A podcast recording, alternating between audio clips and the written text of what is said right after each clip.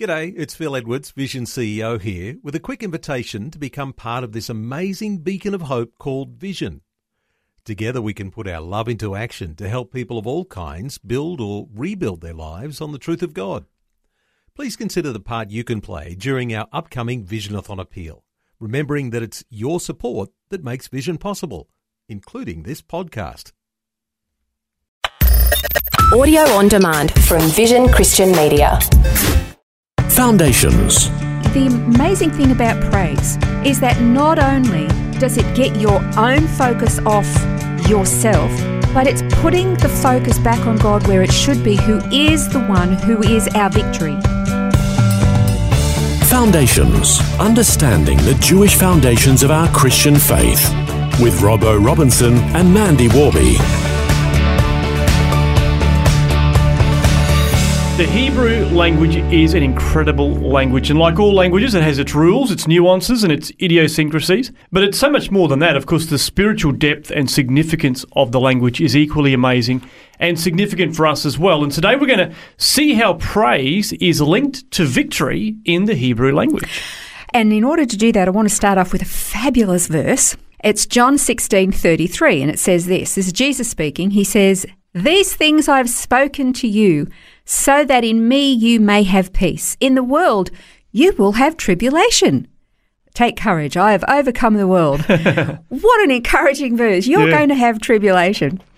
It's actually not a question of if we're going to have trouble or difficulties, it's a matter of when and how often. That pretty much sums it up for life. In fact, you could almost go so far as to say the good bits, the really nice, pleasurable bits, just fit in between all of the struggles that we seem to go through. And and I think because in the West we generally live, uh, we generally live with the, the good life at our fingertips. When, I mean, we always have difficulties, but compared to the rest of the world, we really don't know what real struggle is. Not in comparison, and that's not to diminish the real struggles that people do face, but I, I think it's probably a different kind of struggle that we tend to have to navigate through, uh, as challenging as they are. But struggles come in various forms. And the kind of struggle that Jesus was referring to in John 16 that I just read from, uh, it's really about the struggles that we face because of our faith, not just general life Yeah. as it unfolds. Um, it, he, when he uses the word tribulation, it's a Greek word that is thalipsis, and it means tribulation, affliction, trouble, persecution, and oppression. Uh, to be pressured, and it, it, it has a root word of thalibo, where it comes from, and it means to afflict. It's like narrow or targeted struggle. Um, it's to suffer tribulation. It's more like a very specific kind, um, and of course we know that is a specific struggle or persecution that is associated with our faith, or it's a struggle as a result because of our faith.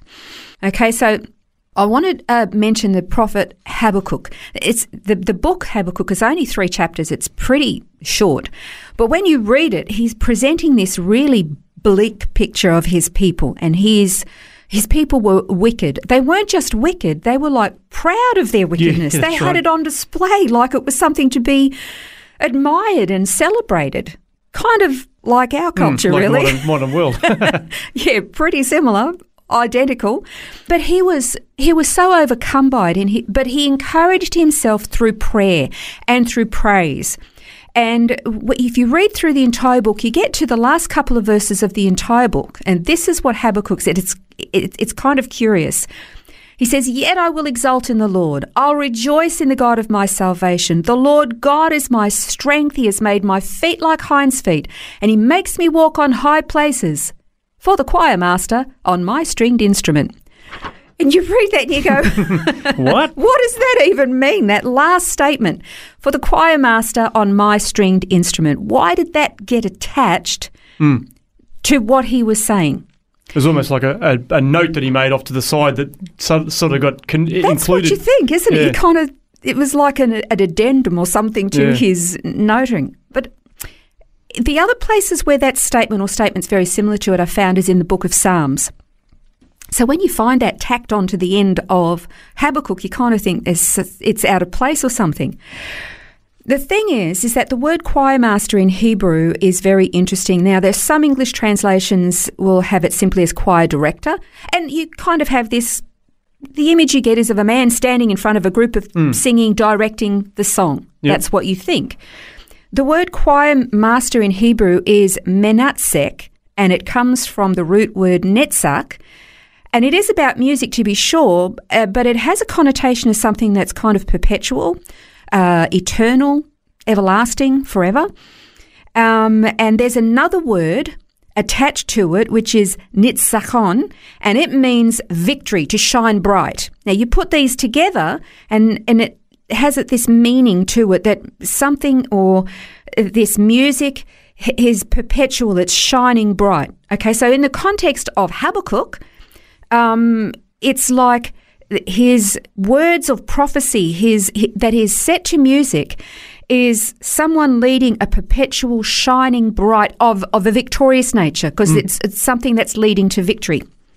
Now, one of the places, and there are many in the Psalms, where you read that phrase or see that phrase, one of them is Psalm 18. And this is where David is singing about his need to trust God to rescue him from his enemies. Now, we know that David was a man of praise and worship. And of course, he was primarily trying to escape the mistreatment and abuse that he was getting from Saul. Okay, so he was seeking God about this, this perpetual, this ongoing, bright, victorious leading, but through through worship. And now there's something about there's there's no command by given by God at all anywhere that says when you're in a struggle, sing hymns. There's nothing that says that. But if you do you remember the story in it's in Acts 16? Do you remember that story? The apostles who were bound in the, the Paul deep dungeon. Yeah. And uh, singing praises at the in the middle of the night, you Yeah. know, in the in the depth and the dark and the, the, the cold. Yeah. And uh, yeah, God turned up. In an amazing way, they're singing praises to God. The prisoners are all listening. Then an earthquake happens. The Yeah. doors fly open. The chains fall off. They're all just sitting there. And then, of course, the jailer, he's in fear and tremble Mm. because there's something about praise. It's, do you know, it's not normal. Yeah. When you're in the middle of something really nasty, it is not normal Yeah. to actually just burst into praise and start worshipping God. It's actually abnormal when it comes to com- comparing the saved world from the unsaved world. It's abnormal. Hmm. It's contradictory to a human nature that says if I'm in the middle of something that's a struggle, then I need to wail and bemoan life. Hmm. Woe is me. But when praise comes out, that's coming from the substance within, that's coming from God. And, you know, there's something about praise. Again, it's not a command of God, but, but we hear many testimonies like what is Yeah. recorded in Acts of persecuted believers who will just worship God. And, and it does a lot of things. And, and it's there's primarily there's a lot of points that are in the notes that are online that you can go and read. But one of the things that it primarily does, it is a witness when we worship God, when we praise Him in the middle of the worst persecution or the, the darkest parts of our life, it is a witness of God to unbelievers. Mm. Well, that's the example that we see in Acts where Yeah. the jailer and also the prisoners around were all impacted. The jailer and his whole family came to faith Exactly. because of what they saw. They Yeah. saw the way that the apostles responded. It's a living, It's breathing testimony to Yeah. the substance of Christ within a person. That doesn't make sense because the world has got nothing like it. Mm. And then finally, there is the story in 2 Chronicles 15, and that is the story of um, King Jehoshaphat. Remember, he had to go to battle, and he did something completely bizarre. He pulled out the musicians, the, the psalmists, the worshippers from the temple service. And he sent them into battle first. And you kind of think, well, thanks very much for that. Yeah, that's right. He's sending me out first while the soldiers with the weapons are, are behind. Yeah. But he sent them out first, praising God, giving honour to Him in the middle of what was a life and death situation for his nation. And the musicians went first. And his words to his people was the battle is not yours, but God's. Hmm. And the amazing thing about praise is that not only does it get your own focus off yourself, because if you if you if your mouth is singing praises to God, It's not criticizing or whinging or complaining about the circumstances, mm. but it's putting the focus back on God where it should be, who is the one who is our victory. It is a great reminder. As mentioned, there are more points in the notes that you can read about the great victory that we have in relation to praise. Next time on Foundations, we're going to be learning about the blessing of the dew.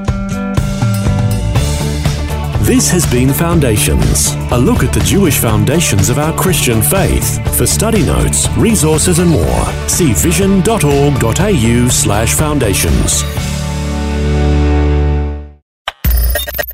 For taking time to listen to this audio on demand from Vision Christian Media. To find out more about us, go to vision.org.au.